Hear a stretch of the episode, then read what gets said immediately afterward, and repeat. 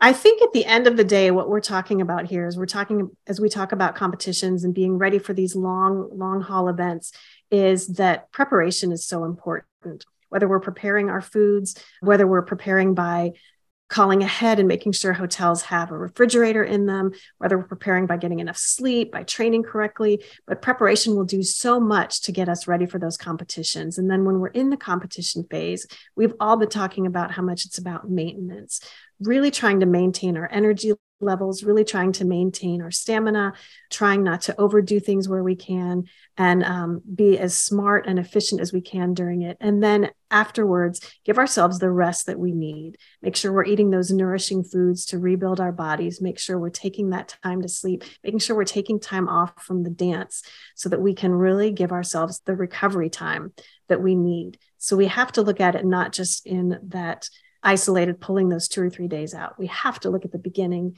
and at the middle and at the end of it in order to have a really successful competition or, or event weekend.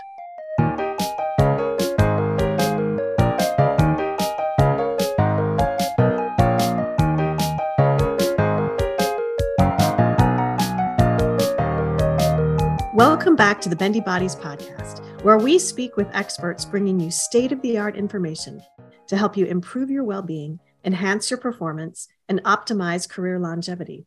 This is co host Jennifer Milner, here with the Hypermobility MD, Dr. Linda Bluestein.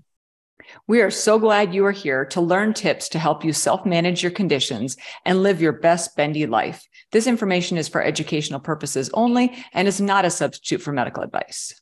I'm Jennifer Milner, a former professional ballet and Broadway dancer and I struggled my whole career with hypermobility related issues and injuries.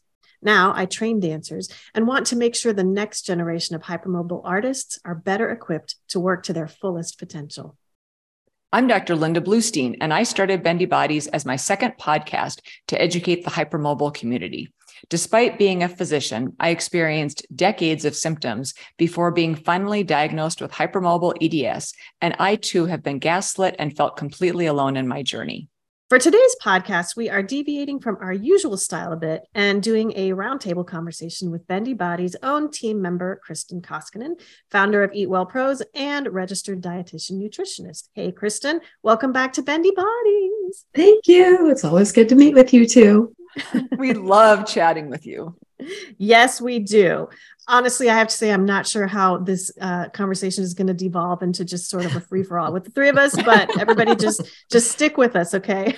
Um, Kristen, before we dive into our topic, can you tell the listeners who may be new to you a little bit about yourself? Sure. My name is Kristen Koskinen. I'm a registered dietitian nutritionist. I work with dancers and hypermobile people to find best solutions for their performance and health needs. And I'm delighted to be part of the Bendy Bodies team. Excellent. You always have so much wisdom to offer us on uh, nutrition and how people can fuel their bodies and simple steps that we can take to live our best hypermobile lives. So, today we want to talk about competitions and how to sort of prepare for them and get through them, not just barely by the skin of our teeth, but in as healthy of a way possible. And I often get questions on how to prepare for competitions. And I know Kristen is constantly asked for tips on how to get through those long days. Kristen posts really great information on her Instagram account, kristen.koskinen.rdn. Uh, just throwing that out there now, although I'm sure we will talk about it later as well. But she's always posting great information on sort of how to get through those long days. And Dr. Bluestein is also asked about pain management and how to sort of be ready for stress on the body. So we just thought we would put our heads together and share our combined expertise on this topic, all in one big discussion. and hopefully, this information will be helpful, whether you're heading into a big convention weekend or you are going to be doing a long ballet competition or a cheer competition weekend or the Olympics, right? Even though I know it's not the year of the Olympics, but you might be listening to it in an Olympics year. So, we are here to talk about preparing for that long haul and what it takes to get through an intense few days. So, before we dig in, Dr. Bluestein, why might people with hypermobility disorders need to do a bit more planning and preparations for a long competition weekend? So, I think the big thing is a lot of people who are walking around with symptomatic joint hypermobility, they might be dealing with a wide array of symptoms that are not optimally controlled. So they might be dealing with pain, they might be dealing with orthostatic intolerance. So they have difficulty with upright posture. When they go from sitting to standing, they get dizzy. And they might have, you know, GI symptoms, which of course I'm sure Kristen's going to talk about. And so anything that they can optimize would be really really helpful before competition. So if they've noticed that they get injured more easily or they recover more slowly you definitely want to pay attention to those things. You want to really try to get everything as optimal as possible. Really focus on your on your technique and your sleep and all of the variables that you can possibly get under control.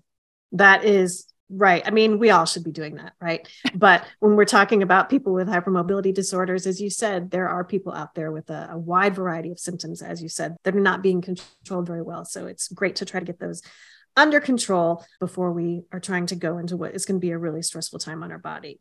And if we are going to talk about any kind of competition or intense weekend, we have to start with the time before the time. This means that if you first start thinking about how to get your how to get through your competition the night before the kickoff, then you're already behind, right? So when should artistic athletes first start thinking and planning for a competition and how? Kristen, let's start with you. At what point should someone plan their fueling, not just for daily needs, but for an upcoming competition? Right. And I think that can be, I'd say, a month in advance isn't too soon for a number of reasons. So we want to look first when I'm working with dancers who are going to a competition. We first we pull the lens way back. The first thing I want to know is where's the competition? Because if you're going to be changing time zones, we want to look take that in con, into consideration. If you have travel, we need to look at that. If your competition's in your hometown or a short way away, that makes things a bit different too. So if, if you're going to be traveling a month in advance isn't too far. And if you consistently are in competitions this should be part of your repertoire right? It's not just something it's not a tag along. This should be built in. So i'm going to speak as if you're traveling and you may be crossing a time zone. So the first thing we want to look at is what are you going to be doing to prepare for that destination. So you may need to scout things out and know what's available to you then. That can take some time. So when we look at that time frame, it's about having time to plan for practical matters like where can you get food what is your what are your accommodations going to be like do you need to drive to get things is there anything near the venue where you're going to be performing this is all on one level and then of course the there's the idea of preparing your body and getting used to it the nice thing is bodies are adaptable and so if we you can start to do things to prepare yourself to eat and drink and so that your body's ready for those things in advance of your competition. So you want to know what works for you. You mostly we want to know what works for you. If we know what works for you, great. We don't need to worry about what doesn't work for you because we know what does work. And so we want to stick with those things. And that can take some time to figure that out too. You you may try things out and they work, you may try things out and they don't work so well. So having some time to figure those things out is great. And after you've done it once, then it takes less time in subsequent things, but a month I think is good, maybe more. And that's true because it's not like you're going to eat one bowl of spinach and become Popeye, right? Yeah. so we can't expect that instant reaction from from the superfoods. How might someone change their intake in order to be more well prepared for the weekend? Might they change and try to up certain nutrients to have it already stored in their body? Might they be changing their carb to protein to fat ratio? Or might they just try to continue doing whatever is optimum for them? Right. The, hopefully, we're doing all these things that you're optimizing all the time. Your nutrition will impact your training, and better training means better performance. So, these are things that you want to have in motion all the time. That's part of the long game with your nutrition strategies. As you get closer to the time, you really need to look at that'll depend on what your training and rehearsal schedule looks like. So if you notice that you're in the studio more, if it happens to coincide with work or holiday or school changes where you have more stressors on board, those are things to address. And you may find that stress, whether it's physical or emotional, can increase the demand of certain nutrients. And those nutrients include magnesium, sodium, vitamin C, B vitamins. So we want to be mindful of those things and making sure you're getting enough in advance of your performance. And we know when you get to competition, things are may not be ideal. And so we're going to do the best with what we have. So in that time, up to it. It's not about being perfect or perfectionistic about your eating, but recognizing are there things that you need to pay particular attention to to make sure that when you get to that competition, you don't have a gap. And nutrients of focus would definitely be vitamin C, sodium, magnesium, B vitamins. There are others too, but those are, you know, zinc, vitamin D. It's all of them. But those are some that we see stress really hits hard. Mm-hmm. Absolutely. Let's move to sort of our non fueling preparation. Dr. Bluestein, are there steps that people can take in advance of a grueling few days to be able to better handle the physical challenges?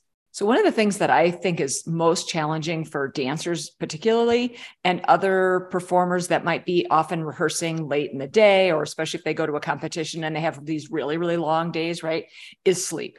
Because our bodies are designed to be asleep when it's dark outside and be awake when it's light outside. And the circadian clock controls everything in the body, all of our hormones, and our body functions optimally when we are able to follow a circadian rhythm, when we're able to get up every day at the same time, go to bed every day at the same time, get good quality, deep sleep. We also know that injuries are related to fatigue. So the more fatigued you are, the more sleep deprived you are, the more likely you are to get injured. And you're also going to heal better from injuries if you are able to get more rest, because we know that sleep is really restorative. And in order to heal optimally, you really need good sleep. So I think this is where it's so challenging when you're at a competition and you're dancing for, you know, 14 hour days or even even beforehand. You know, dancers are so often dancing late into the day and then they come home and oftentimes they'll come home and have something to eat. And so by the time they get to bed, it can be later than would be ideal um, because you also don't want to eat and then go right to bed, which isn't great I think sleep is one thing that I, I really wish we could change the timing of things a little bit, like have performances earlier in the day, have the competition. Uh, if I if it was me in charge of competitions, I would definitely have the days a little bit shorter. Well, actually, probably a lot shorter, so that people could get more rest. You know, I mean, you obviously you want them to get so much out of it, but I think what often happens is people run on adrenaline, so they can get through the weekend, but then they crash, and the things that happen after you crash you know, then you realize that you really are injured. At the time, you're so distracted, you're aware of the pain maybe, but you're able to kind of push it back into the background and you're not aware of just how injured you are until afterwards when those endorphins go back down you get you can get headaches and you realize too like how much pain you're in. And also the immune system. Your immune system can really take a hit when you are pushing your body that hard. You're not sleeping. You're focusing on external factors. Obviously competition is you know you're being judged externally. And so one of the things that I really work with dancers on is listening to internal cues really paying attention to what is your body trying to tell you? Is that pain sensation trying to tell you that you need to work on your technique? There's some nagging injury and if you modify your technique maybe those tissues won't be under so much strain. And i'm sure jen you're going to talk about this um, later about technique and and uh, things that you can do in that regard but I think one of the best skills that dancers can acquire and other athletes is really listening to the body with the right ear, not not right as opposed to left, but the correct ear so that you can interpret those bodily signals appropriately. And we can really learn from previous experiences as well. So if in the past you had some discomfort and then after after a competition it was like you were really injured and it took you a while to recover then you know try to learn from that and try to when you go forward don't try to get into the anxiety part of it but try to be analytic and think okay what is my body trying to tell me? Is this something that's potentially serious or is this something that's you know kind of more minor? A last thing on this that i see people do sometimes at competitions they come out they ice something and then they go right back in. And that just makes me crazy because mm-hmm. then you can't feel the part of your body. And and also it's cold and so it's stiff and you're more likely to get injured. So don't just cover up the pain. Don't don't live on non-steroidal anti-inflammatories all weekend. Don't live on acetaminophen all weekend. Don't live on ice all weekend because those things just cover up the pain and they don't actually get to the root cause or help you not be injured And a whole bunch of people just were like, I don't want to listen to this anymore.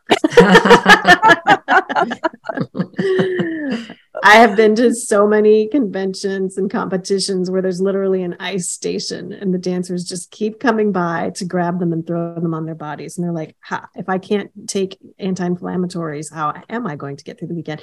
Never fear, people. We are going to talk about that. But right now, we are talking about what you can do before the competition. And I think, as you said, it's so important to be able to learn to listen to your body and you have to do that before the competition. You've got to get that develop that inner ear to be able to sense what's going on and to be able to make those judgment calls. Now it's time to go see the pt now it's time to ease back on my workout. Now it's time to get that technique checked out. Um, so that's a great thing that we often miss when we're thinking about how do we get ready for a competition. Learn to be able to to listen to yourself and judge what you need to have and what's going on in you yeah, and ice isn't always a bad thing. You know, I mean, obviously, lots of athletes will use that. And when we get injured, we get inflammation, and inflammation isn't a bad thing either. Inflammation can help heal an injury, but it's just, you know, everything in moderation, right? So I think mm-hmm. that's that's part of that point. Jen, I'm really curious to know when do you start working with a client on preparing for a competition? Honestly, like months ahead of time. Mm-hmm. Um, and when we first start, um, I consider August, September to be the start of our season. Mm-hmm. So when we first start that season, we do all every year, no matter how, t- how many years they've been with me, we do a complete new discussion. What are your goals? Let's look at your body. What are you feeling? What do you wish you were doing better? What are you proud of? And then we sit down and look at the season that they have. And we know uh, YAGP is going to be this month. The pre, the submissions are going to be due this month. And then the competition for pre would be this month. Audition season is going to be January, which means we have to have the reels ready by here. So we're really looking at that whole season and what do we need to be ready for. And for me, most dancers start working on um, their variations and their solos months ahead of time. So if they start working on them in August, September, I get to know are you doing uh, Raymonda's Dream Variation? Are you doing Laurencia? Are you doing Gamzatti? And that will definitely affect how I train them. Do I need to train them for those big buoyant jumps? Do I need to train them for that slow adagio? Are you doing Giselle? Uh, we need to work that standing leg. What do we need to train you for? So we'll start looking at it months ahead of time and a big part of what I do is teach them how to sort of work through their own schedule. And we talk about periodization and how we're going to start digging in and pushing harder early in the stage. And then, then we hit that point where we're really just kind of trying to maintain. And so if a competition's in January, we're not we're not busting our tushies in December. We are easing back on that throttle, partly because it's Nutcracker, right? But we ease back on that throttle and we say, let's say the competition's the end of January. So we're going to look at the whole month of January and say, where can you take a few days off? Which is really hard for dancers, but where can you get one or two days in a row to really let your body rest? As we get close to that competition, we're going to do sessions more like dynamic stretching sessions and release sessions rather than let's exercise and work your core real hard. So we really look at that overall arc and try to first get exercises that will complement the choreography that they're doing but then we also talk about when do we push when do we ease back. And as we're planning all of that when i see technical things come up if we're working on if we're working on gamzatti and i see that she's not doing really great landing and then she tells me oh my calf is really kind of bothering me I'll make sure she gets into the PT, get some some work done on her calf and then we'll work on her technique and say well what are you using instead? Like where are you landing from that you shouldn't be? So it all kind of fits together but ideally it's going to be months ahead of time. And uh, we're also going to be talking about preparing for that day will include how do you warm up? So we will put together a 20 30 minute warm up outside of just a dance class um, that are going to have a few exercises that will target the things she needs to target. So she'll have them in her pocket ready to go in so that you know if if it's a guy and he's doing uh, Basilio, then we know that he's going to be ready and have a nice loose spine and ready to do those fancy cool turns and all the big bravado that goes with it because he's got the warm up that has that has worked for him. So we really want to make sure that we have as much time as possible to talk about these about these competitions getting ready for it. So we all have a sort of a bit different input on how to get ready, but we all agree you have to get ready. And there has to be that time spent getting ready for it. So we're going to pretend that everybody has taken our advice and has gotten an amazing amount of sleep and eaten an optimum amount uh, variety of nutrients in their diet and has worked with their trainer and they have prepared as best they can and the competition is finally here. So Kristen, do you suggest eating differently the morning of a competition? Do you say like eat a big breakfast because who knows when you're going to eat again, or do you say go light, or do you what, what do you usually say? Because I know this is a thing that stresses a lot of people out. What do you eat the mm-hmm. morning when you start something like this? Okay, and it's going to depend. And so that's that's always the answer. This is it what really I love is. about you. it's always the answer. So so then we so then we start reeling it back again. So ideally when you're preparing, you, you need to know what are the hours. And a lot of times people have a general idea of the time frame that they're performing. They start to get an idea. And when we know that, then we then we can oftentimes start dialing in to what I mentioned before is the, the body's adaptable. So we don't want to change anything when we get to performance or competition. You know, those are interchangeable. We've already figured it out by then, and we want to do everything as close to what we've done at home as possible. So if if one thing you can do is the things we can control as a as a dancer for the most part, we can control the bookends of meals. The bookends are breakfast and dinner. They may not, they may, because you, it's possible to eat early enough and it's possible to eat late enough that you can do that. It's not necessarily ideal. And sometimes we have to work that with how's sleep going to work and those kinds of things. But those, for the most part, are things that we can maximize. And it's more challenging for the schedule to interrupt if we're mm-hmm. conscientious about it. So that what that means is at home, well in advance of getting there, you need to have practiced eating breakfast. And so many dancers say, Oh, but I'm not hungry in the morning and I don't like to eat in the morning and all these things. And I get it. And I'm not saying breakfast is the most important meal of the day. I'm not saying that at all. But what I am saying is when we are starting to work on the most hours of the day are have limited availability to get in nutrition and hydration we have to we have to control what we can control and that's where that those times tend to do that what we want to do is we want to prepare and minimize variables so when we talk about breakfast it can be really important and if you are accustomed to eating breakfast at 7 a.m. or 6:30 or something like that. It can be helpful. Um, when you have those later nights, that may not always be the case and and that's okay. That's something we work with. So when you're at your competition generally speaking you want to do something that's similar to what you do at home. You for sure want to eat foods that feel familiar and this rolls back to that scouting activity. So if you're if you're i'm going to we're going to act as if you you're traveling because that's i think that's where people get really stressed out. It's if you're mm-hmm. at home it's a lot again, you've got a lot more control. But if you're traveling, the first thing I have my dancers do is find out where the venue is. And then we want to look at a map and we want to see what's available. Do you have grocery stores, mini marts, Target? Um, what food establishments? Is there food in the hotel? Do you have a refrigerator in your hotel? These are some of the basics that we want to cover. Then we, because that may even determine when you fly in. Some people want to fly in a day early to get things in place. If there are restaurants there that you may be frequenting because that makes the most sense, ideally try those out at home first if it's something. People are mm-hmm. surprised to hear me recommend McDonald's, but McDonald's is consistent. If you have McDonald's in Dallas or in Tampa Bay or in Seattle or Denver, you're going to get a very similar product. And there are some things that if you're if you're accustomed to it and your body's used to eating that that you're going to be in good shape.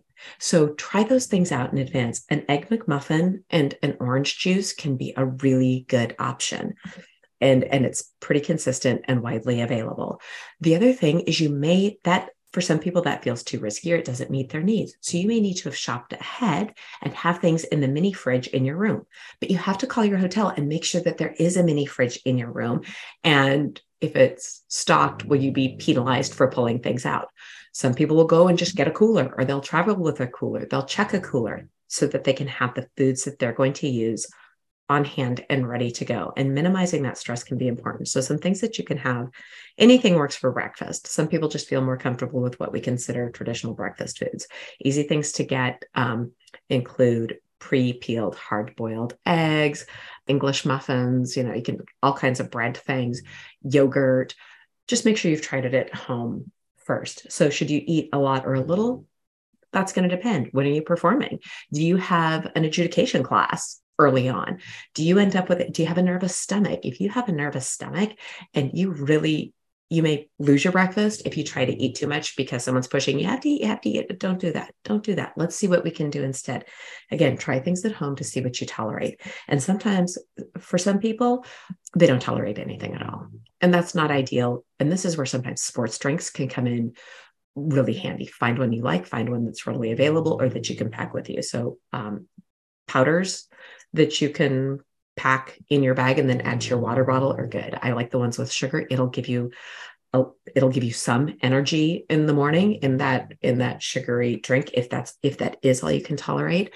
The other thing you can do is if you really struggle is to swish. It's this is not and then brush it. You know, you're going to need to brush your teeth. This is not optimal for dental hygiene, but it can be enough to give your body a little lift if you need it. This is for people who have really struggle with mm. high anxiety um, prior to performing. Other things that you can have that also hit, you know, hydration is an issue too. And so things that you can have in the morning that can be easy and easy on the stomach are blended foods or drinks. So you can get um, chocolate milk if that works for you, boxed smoothie drinks. I've mentioned yogurt that you can pair with. You can turn it into a parfait. You can get parfaits at the hotel breakfast area or put something together there. Applesauce pouches and veggie pouches can be really handy and they're easy and they're easy on a lot of people's stomachs. Jello is really easy and it also provides some liquid um, and some sugar. I'm not wild about the dyes in it. However, sometimes we need to think about the here and now. You can travel with it, you can pack it with you, you can put it in your dance bag. Some people will even pack their food if they really want to make sure. So I have some clients and we have protein bar and muffins and protein balls that they know their body likes and that serve them well. They will make them in advance. They will put them and they will pack them, whether it's in their carry on or their checked baggage, so that when they get to where they need to be, they have what works for them. Um, I use the bentos a lot for travel, and because it brings that sense of home and consistency, mm. they can use that for their um, like a vending machine, a vending machine kind of thing where they can pick and choose what they need in the moment.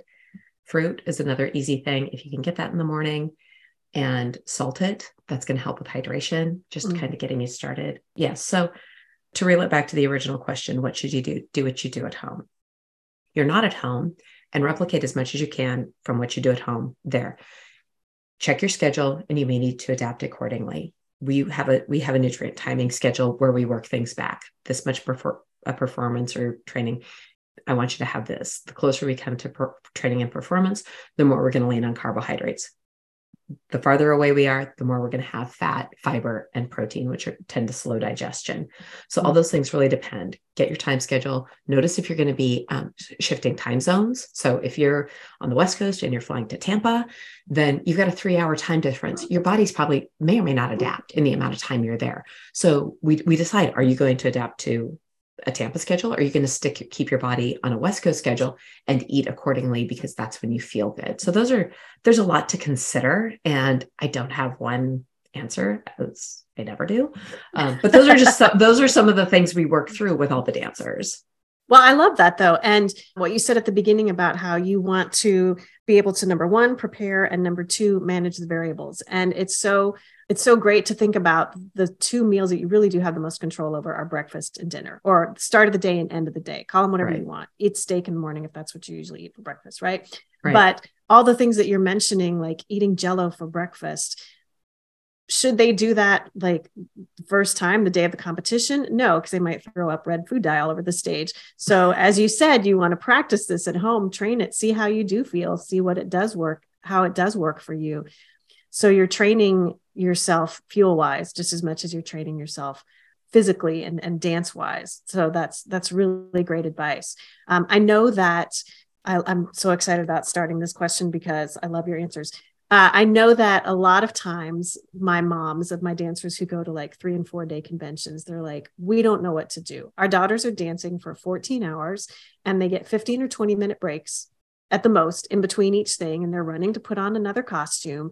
There's no refrigeration. We don't know if there's a mini fridge. Um, we don't know how long it's going to take Grubhub. They don't have time to eat Grubhub anyway. So what how do I keep this kid eating? Like what do I do to fuel them? So what what do you say to them? Like how do you fuel throughout that impossibly long day?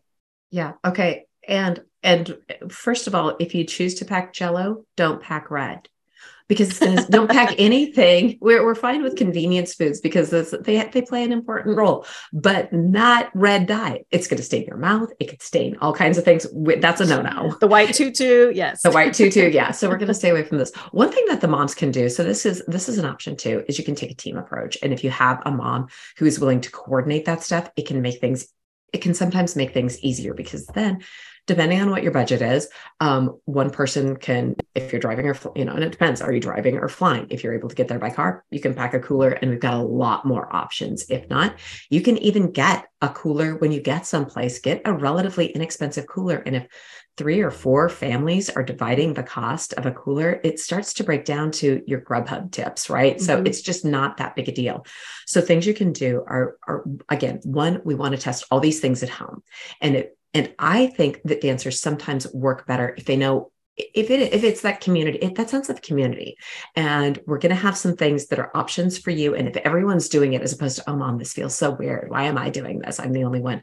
But if it comes from if it's a culture where this is what we do this is part of our preparations just like olympians don't just wing it. They and they have a, a dietitian who is bringing the food and fueling to them. This is how high level athletes work whether it's division one athletes or Olympic athletes, there are dietitians, professional athletes that are creating the meals for them, creating the food, having the options ready, and you can do that too. Now, I don't expect dance moms to know what to do, to have this all planned out because they've got a lot of other things to do and this isn't their profession it's mine but you can consult with someone like me and we can figure things out and make it really pretty easy so one we want to have things that we know work and that taste good and that are tolerated. Being tolerated, that means it doesn't make you sick, it doesn't make you gassy, it doesn't make you woozy, it doesn't give you um, a, a, peak and a drop, like a high and a crash.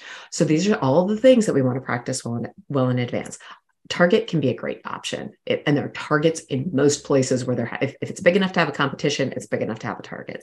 So we can do these things in advance and we can even shop in advance. And things that you want to have in, or could have on hand that are super easy pretzels, goldfish crackers, string cheese. String cheese is actually um, shelf stable. People don't know that, but it is. Um, so you can have groups like uh, carbs, protein, quick carbs, and things that we can count as hydration. And we can break things down. These aren't our normal categories that we talk about when we're talking about fueling. But again, these are things we're, we're going through a short period of time. This isn't the time we're going to have big green leafy salads. We don't have enough bites for that. You've got to chew. It takes too long. We don't have the refrigeration for it. So we really need to also shift our mindset as to what's the goal here. And the goal is to keep energy and to provide as many nutrients as we reasonably can in a confined space. So if you can get a cooler and if you're allowed to have one in, that can be really helpful. If you only can have shelf stable things, that's fine. You can wash fruit, grapes, oranges, apples, bananas. Most all fruits are shelf stable. Wash them ahead of time and bring them in in baggies. If you want to have them in individual baggies so they're easier to for grab and go, that's great. If you have um, a room that kind of acts as the team kitchen. And there's one place, and that's where the kids go and grab their things the day in advance. That's that's good too. If someone's there to give them reminders of, hey, did you grab, you know, do you have water? Do you have your sports drink? Do you have your hydration packet? That can be helpful. You can make emergency kits in advance, you know, put them all in in a sealable bag that they can put in. One mom can be in charge of that. If you know what every kid's thing is, you've got a list. This is what, you know, Maddie's dairy intolerant, so we're not going to put that in there, but we have this option for her instead mm. and, and pack them up so that they're ready to go and the kids can just eat what feels good to them at the time and give them that autonomy. Great. If it's a kid, if it's a kiddo or dancer who needs to be reminded because they'll just forget to eat, they're too excited to eat. Um, that's okay too. Set a timer and a reminder. And then if if their stomach can't handle it, then let's go to a liquid version and minimize the steps that they need to get in there. So minimizing chewing can be helpful and make it tasty. That's one of the reasons sports drink, sports drinks are really effective is they're palatable. And so having things that they enjoy can be helpful. This doesn't mean, you know, sending a, a vending machine of Oreos and Skittles and crappity doodah is not going to serve them well. crappity doodah. That's a technical term. Um, but we can find a lot of foods that are tasty and easy to work with. If you've done it in advance, if you've worked it through, then by the time you get there, it's a no stressor. Order the food at call Target, you know, put in your online order at Target, have it delivered to your hotel, have it ready for you to pick up so that you know when you're not getting there and spending two hours to find, oh, they didn't have what we expected at this particular store. Mm-hmm. You can do all that one of, one of the great advantages that we've come away from um, from quarantine was delivery and stores are stores do that really easily and you can get again at target you can get produce and all kinds of things. So I, i'm not a shareholder and i don't benefit from target. It just is easy and then you can pick up your hair gel that you forgot while you're there too. And your nail polish remover and anything else that right yes. yeah. Yeah i had a competitive cheerleader and she um she said that she just existed on Pixy Stix and Red Bull. And I was like, I feel like there's a better way to, to get through your. So these are great tips. And again, if anybody, um, if anybody wants more information on this, you've created some really incredible posts on this topic of shelf stable snacks and and tips and things for that. So please check her Instagram page for more like details on this because you've got some great information on it. So we're at the competition we're powering ahead. And Dr. Bluestein, what would your suggestions be for people who are worried about a flare or an injury? Um, are there any magic tricks that they can bring with them if there's a just in case or anything like that? so I think one of the things that um, is important to be aware of, just like the listening to the body thing, is where is your autonomic nervous system? So mm. we all have a, uh, there's actually a connection to the gut and there's also the uh, sympathetic nervous system and the parasympathetic nervous system. So the sympathetic nervous system is the flight, fight, or freeze. And the parasympathetic nervous system is rest, digest, and restore. And a lot of times, um, dancers tend to be very, I don't want to say high strung, but we're perfectionists, right? And we, and we, you know, go into competitions, we want to do well, we want everything to go well. And so I think that if you can, in advance of the competition and then practice it while you're there, learn how to tune into that parasympathetic part of your nervous system because that will help you with your digestion of your nutrients. That will help you you know kind of bring yourself back down because we know statistically that um, a certain amount of anxiety will help your performance but then you get past that level of anxiety and your performance actually starts to deteriorate and your risk of injury is going to increase. So if you can get familiar ahead of time and then practice it while you're there of, of sensing where is my autonomic nervous system right now. And when Kristen's saying like, you know, you feel like you can't eat anything, if you're in sympathetic overdrive and you're in that, you know, fight, flight or freeze, your, your stomach is not wanting to accept um, food because you know if you think about if you're running after the saber-toothed tiger you know you shouldn't be eating at the same time. So you know you want to be able to tap into that vagal uh, part of your nervous system and and be able to calm that down before you on stage or you know be, um, while you you get to the competition and you start seeing all, all the dancers and you start thinking oh my gosh they all look so much better than me and i don't think i'm ready for this. Um, you also want to think about you know marathon trainers they they they're going to peak with their number of miles and everything like that in advance of, of the marathon. They don't keep running 26 miles right up until the day of the marathon. So, you know, if you can, if you, especially if you have like a nagging injury or something, if you can give it a little bit more rest beforehand. So maybe before that, you were practicing your variation, I don't know how many times a day, eight times a day, 10 times a day, whatever.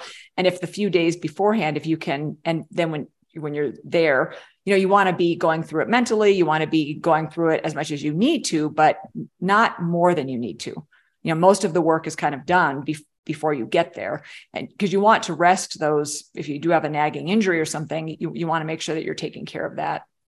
And then you want to make sure that you have any of your as needed medications with you. So if you have asthma, you want to make sure that you have your, you know, all the different inhalers that you might need, even if you don't normally need that at home. As Kristen pointed out, if you're traveling or something, there could be different allergens in the air. So maybe you have inhalers that you use, maybe you have allergic rhinitis, maybe you have eczema, you know, all these like mast cell things that we know are more common in people that have hypermobility. So make sure you have your topicals and your antihistamines. And if you take Singulair, you know, on it as kind of somewhat as, as needed basis, you want to have that.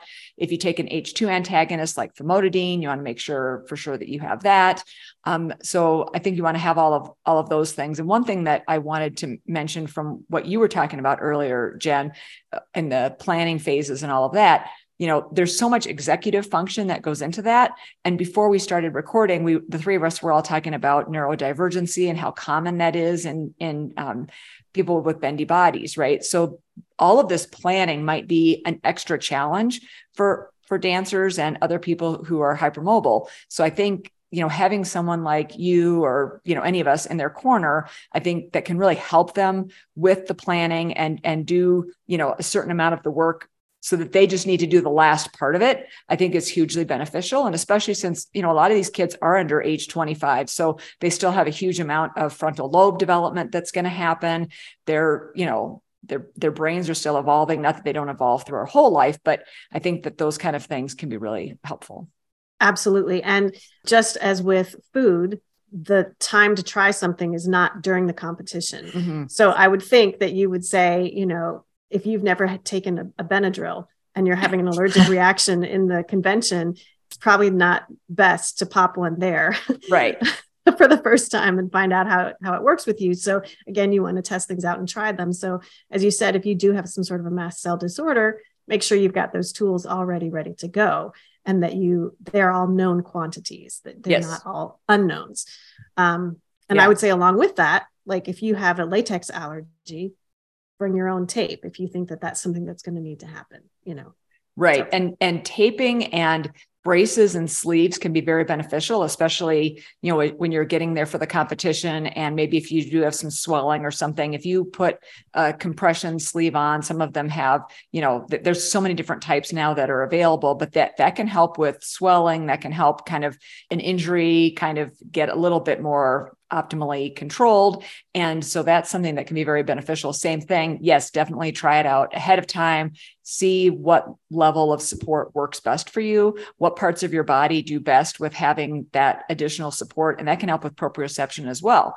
So we know that people who are hypermobile, they're not as good at knowing where their body is in space without looking and especially if you're at a competition you're you've got all this sensory input it's overwhelming you're you're paying attention to all these things you're not going to be as aware of where your body is in space. So every single tool that you can have whether it's tape or a support sleeve bracing something like that um, i think it can be really helpful. And and and jen i want to know what do you tell clients to get them through a long weekend well, you know, sometimes I tell them, don't do it. I feel like some people, there's too many out there sometimes, and people need to learn to pick and choose. But on the topic of picking and choosing, I tell them to pace themselves first and foremost when they're when they're at a competition. You know, if they're doing a, a big competition or convention weekend, they might be in four pieces in half a day. They might be in 10 pieces over the entire breadth of the day. And so they're constantly going from a solo to a trio to four group numbers. Um, so I really want them to figure out how to pace themselves. And some of that would be just us preparing beforehand to make sure they have the stamina right? Not just the stamina to get through one number, but the stamina to get through a whole day. You might feel great after you've done your first variation. You might feel great after you do your second variation. And then if you have your contemporary solo that night, you might be like, oh my gosh, I've never done all three in one day. So learning to have that uh, making sure you know what your stamina is going to be need to be ready for and then when you're at the convention it's so hard, but you've got to hold yourself back until you're on stage. It's so much fun to run around backstage with your friends and do all the fun things and hear a song and be like, I used to dance to this and go full out on that dance number. Or if you are doing like a ballet competition, they give you that time on stage. They give you the uh, practice room to practice in for a while, like an hour or so. That's not the time to run through your whole variation three or four times full out. That's the time to work on your trouble spots, mark through it body wise, go through it full out with your upper body. Um, but if you have 16 fouettes in a variation and you've already done 48 of them, when you have been in the practice room and then on stage because you just want to get them right. By the time you do the next 16, you've done so many, your leg is literally too tired to do them again. So I really encourage dancers to pace themselves at the competition. And that might include, Kristen was mentioning, uh, you might have an adjudication class. Um, sometimes there are bonus classes that are offered that you can take just for the sake of taking them.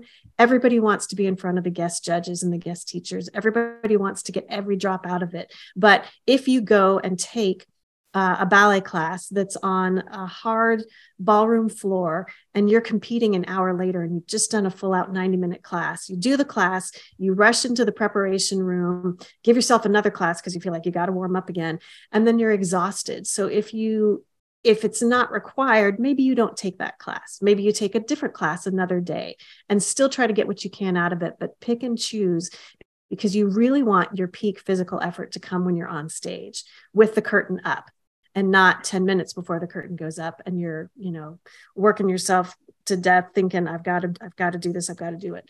Uh, and then you want to have a set warm up like i talked about before. You want to have those few things that you're already so familiar with that you do them and your body feels more comfortable those dynamic stretches um, something to get your heart rate up something to tweak whatever it is you need to tweak whether it's your turnout your standing leg your balance whatever it is bring your release items with you bring that lacrosse ball bring your little foam peanut whatever your favorite things are bring them with you so that you have them so that you can dig into those spots that might get tight i also tell my dancers if you have a five or ten minute break uh, and you can lie down and put your feet up the wall just to sort of encourage that blood flow. Five minutes with your feet up the wall is going to help calm your nervous system. It's going to get some of that swelling out of your legs. It'll do a lot for you and then you can get up and keep running at full tilt again. So, um, talking about feet up the wall, talking about swelling reminds me of that whole hydration thing. Uh, something that is hard for me if I'm doing a big long day is figuring out where can my breaks be so that I can hydrate as much as I need to, but also not need to use the bathroom in the middle of a big group number. So how how can people how can they do that? I know I know it's difficult, Kristen, um, figuring that out. So what what are your tips for that for staying hydrated? Sure. So okay, that's gonna that's going to vary a little bit. I'm sure you're surprised to hear that. Shocking. Um, N equals one. What? I know. Yeah. So again, it, it really depends. You know, we it depends on what your schedule is. So if you have, you know, the two or three pieces in the morning, and then you have a big break and then something in the evening that's going to change compared to if you're you have three pieces over the course of the day or 10 or whatever you know? So one you have to take those things into consideration. So if you have short amounts of time between things one thing you can do is to use foods as hydration. So then you're kind of hitting two, you're knocking out the nutrition component as well as the hydration component in one thing. So things like melon, the applesauce brackets, um, chocolate milk is a is a liquid food. Those kinds of things are going to give you nutrition. Um, if you salt your food, it's going to help with the hydration as well. So if you're salting fruit, veggies, um, I particularly like fruit because it tends to be a little bit lower fiber and more ready energy. That you need that salt as part of the hydration project process. Mm-hmm. It's not just the, the fluid, which of course is important, but we need the salt too. And a bit of sugar helps you to absorb and utilize the water, which is we want to get the water in, the, the fluid in. We don't just want to have it come in mouth and then run to the loo, right? So having some salt and some sugar in what you plan to use for hydration is helpful. So f- salted fruit is good, or a your sports drink alongside something. Pretzels with water is good because you're getting the salt. They don't have to be in one convenient lump, but um, pairing them is helpful. Chocolate milk is actually a decent source of sodium, and sodium, when we're looking at electrolytes, is the primary electrolyte we want to replace from sweat. So that that works if you can get that in short periods of time. Um, and then hydration, don't think of it as as if you can avoid fire hosing so taking massive amounts at once. One that'll leave you feeling sloshy another technical term we all know that. Um, and it can make you go to the bathroom. You're just going to get in more than your body can absorb. So pace yourself. So we're going to pace ourselves on drinking too. Taking sips of liquid liquid is good. Paying attention to hi- getting hydration in the morning and if you have a gap and in the evening when you're done and maybe can have a little bit more or during longer breaks then that's when you may want to say, oh, I'm going to drink closer to 16 ounces here because I've got, you know, a lot of time after. But otherwise, taking sips of things and small bites can be really helpful. Um, if it would count as a liquid going through TSA, it's a liquid. So things that will melt at room temperature count as liquids. Ice, frozen things, you know, fruits are pretty liquidy. You can think of smoothies. And again, jello, which surprises people. Yeah, those are all great. And I, I, love that it harkens back to what you said earlier about control what you can control. So, really drinking a fair amount in the morning, not 10 minutes before your first thing, obviously, but drinking a lot in the morning and drinking a lot in the e- lot is a relative term in the yeah. evening um, to sort of do the long the long view of of hydrating is so important so um, so the competition is over yay well done and you've had an amazing time um, what what happens now kristin how do these competitors help their bodies recover food wise sure. well one of the things so we want to re- replenish what we've lost during the day. So hydration is one of those. So getting enough fluid that's going to vary depending on the person. So if you had two pieces that day eh, that's not quite so much as if you had 10 or adjudication class and four pieces. So um, hopefully you've been able to get things in over the course of the day and then we want to make sure that you've had a minimum if not more than half your body weight in fluids over the course of the day. But using something like tart cherry juice can be really helpful, and that's readily available in a lot of stores. So, tart cherry juice can really help with relaxation. It can help with sleep, which when your time schedules and your your sleep schedules may be um, off a bit, that can be helpful. It helps with um, the recovery process. Maybe even having, if you have some cacao you can take with you and mix into some warm milk if you have a microwave in your room. It brings in magnesium, it's relaxing, it help, can help bring things down.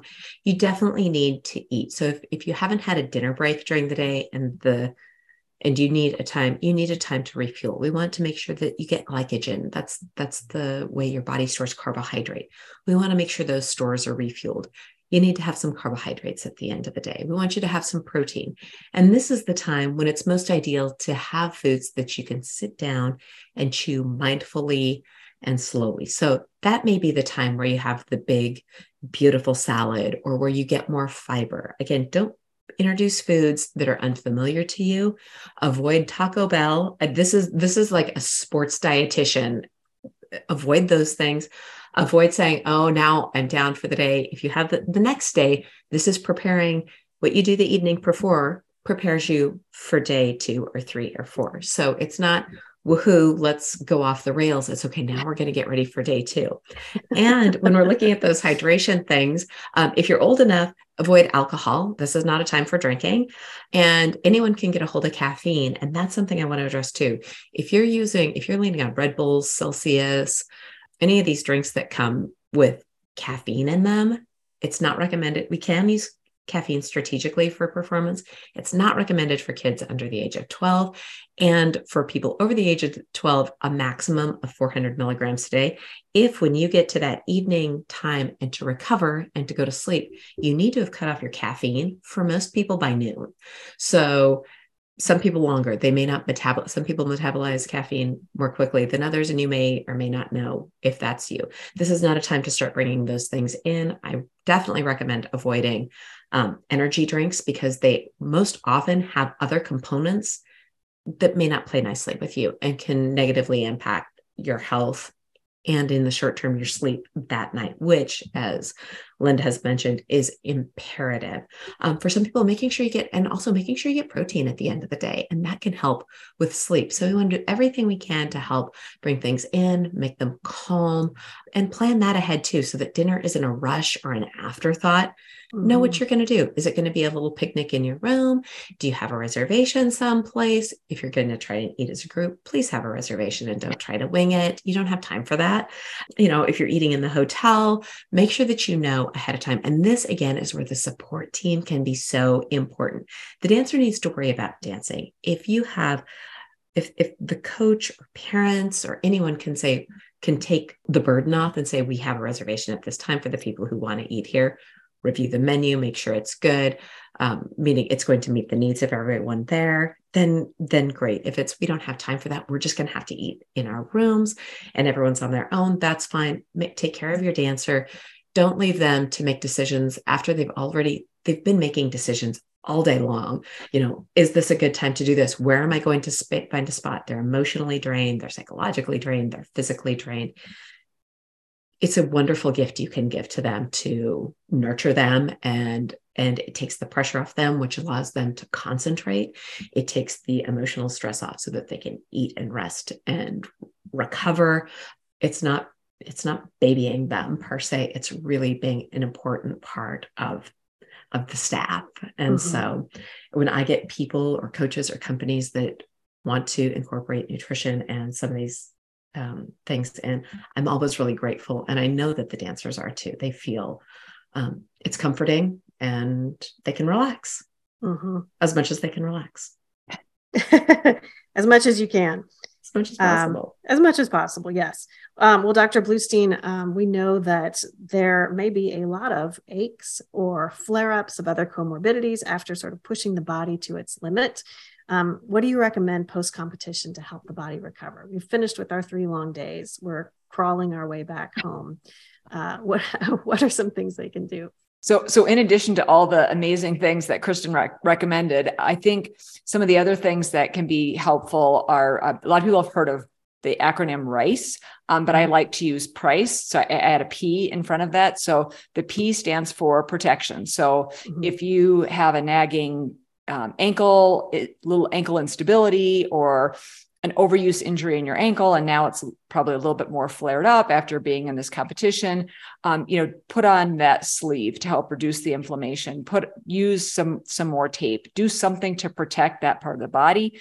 And um, the R stands for uh, rest. So again, depending on how flared up it is. So there's different, there's four stages actually of overuse injury. So the question is, does it hurt just while you're doing the activity?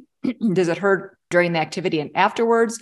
Does it hurt in the middle of the night? Is it waking you up from sleep? If an injury is waking you up from sleep, that's a far more serious situation than if it if it just if it just hurts um, you know during or, or after the activity so you want to be paying attention to how much is this injury bothering me and you want to rest it accordingly i love what you said jen about putting the feet up against a wall. I think that's positively brilliant. Whether you have any issues with your ankles or or you know knees or whatever, but we know that ankle injuries are extremely common amongst dancers. Like I forget the actual statistic, but it's something like 80% or something mm-hmm. of injuries in dancers are, are in the ankle. And if you think about it, you know, we put our ankles through a lot. There's not a lot of muscular support for the ankles. So um, it's a very, very common area of injury. So, so rest, the body needs rest in order to heal an injury. It needs that part of the body to be either rested completely or relative rest. So rest doesn't mean that you have to just stop everything, but it might be relative rest. It might be that you are um, you know, doing, like you said, doing, you're maybe going full out with your upper body, or you're doing some other things, but you're really resting that part of the body after afterwards for a while.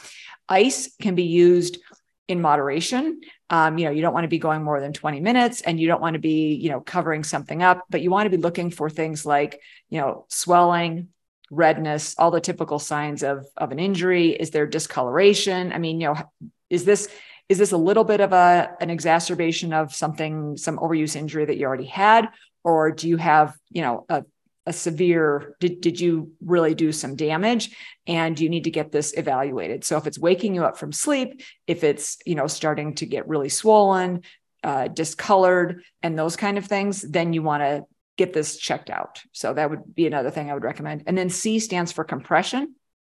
So again, the sleeves and, and those kind of things can really help a lot. And then E stands for elevation. So, you know, the feet up against the wall or whatever it is, or sleeping, you know, sleeping with your legs on a pillow or something mm-hmm. like that. Obviously, they don't always stay there, but um, so so that's the first thing that I would recommend. And then the second thing I would recommend, like Kristen, I recommend all the time supplements like magnesium, vitamin C, vitamin D. Um, I measure blood levels of vitamin D and I uh, monitor them pretty closely to keep them in the like closer to the upper limits of normal, not, you know, okay, it's not a single digit. and so a lot of a lot of doctors, if if you're not in the single digits, they think you're fine. It's like no, we want to have this like in a comfortable range. We want to have this um, in, in, a very good level. And vitamin C is something that we need more of when the body's under stress. So uh, whether it's during the activity or afterwards, we want to make sure we're you know supplementing those well. And then the other things that you know I mentioned earlier, like sleep, um, are just really important to to be trying to do so that the body can recover from this intense load that you that you put on your body. So Jen, what things do you recommend people do after a competition? Uh, well, first and foremost, rest.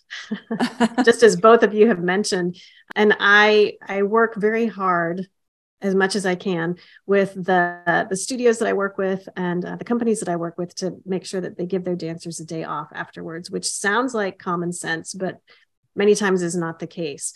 Sometimes studios feel like, oh, we've got another competition coming up in two weeks. We got to get back in the studio. We got to keep going.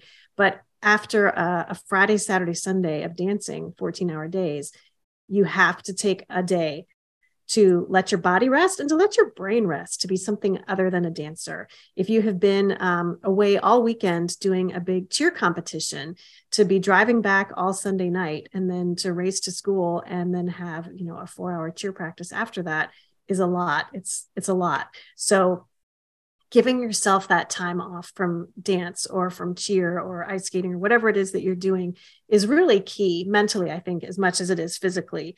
And then as when we do start moving i like to do really mindful training. Uh, sometimes i teach a, a post-show recovery class that i like to do for companies or studios that have been working really hard. And it's just a way to reset their nervous system and to check in with the things that might have gotten a little tweaked during um, during the long weekend um, and then we can start moving again start doing a class. So i know that some people think let's just jump back in and push through the soreness.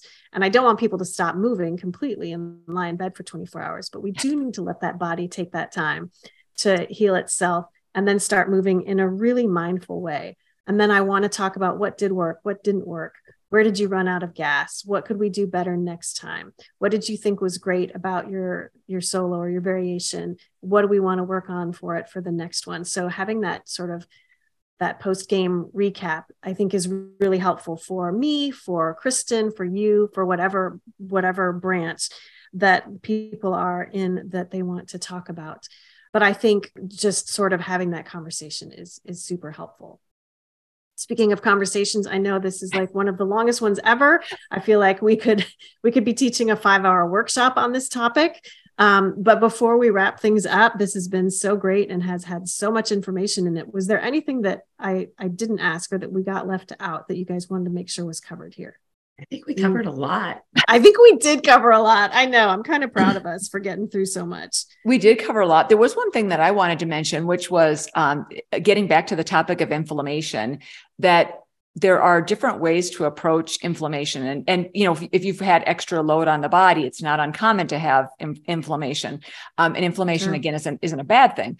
But i prefer to resolve inflammation in a different way than oftentimes you know a lot of people they they want to take a prescription anti-inflammatory and it does give you kind of that quick reward. It often does feel good pretty quickly. But if you can use things like fish oil or you know sometimes if you're if you're over 18 because of the risk of Reye's syndrome um, but uh, you know aspirin again you never try any of these things for the first time um, at the competition or you know uh, you want to be make sure you've tried it in advance. But there are some things that people can use that can help with inflammation. Melatonin has anti-inflammatory properties. So you know using some of these things that can help resolve the inflammation. I mean, they actually call them resolvins um, rather than uh, taking a prescription NSAID, which sometimes can, you know, it's hard on the gut, it's hard on mm-hmm. the kidneys, and especially if you're not optimally hydrated, um, and or if you've had, you know, some gut issues, which we know are are quite common in people with hypermobility. Um, I think some of the other approaches to inflammation can be better. I would agree with that.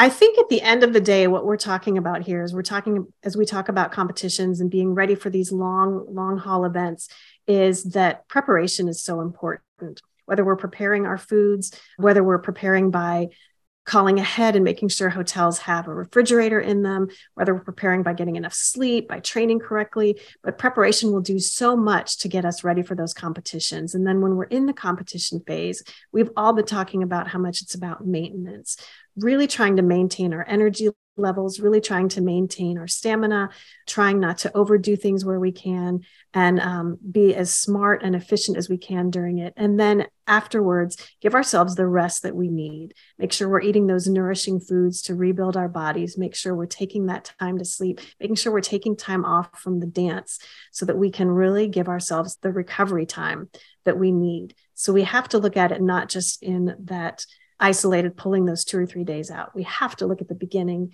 and at the middle and at the end of it in order to have a really successful competition or, or event weekend.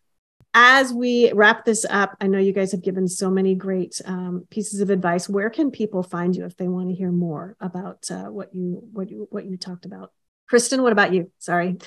Sure. You can find me on my website, which is Eat Well W E L L pros P R O S dot com, or on Instagram at Kristin, K R I S T I N underscore Koskinen, K O S K I N E N underscore R D N. Excellent. Dr. Bluestein, what about you? And people can find me at hypermobilitymd.com, or they can find, of course, the podcast at bendybodies.org. And I'm most active on Instagram. I'm also on Twitter and Facebook as hypermobilitymd. And then, of course, Bendy Bodies, bendy underscore bodies. And what about you, Jen?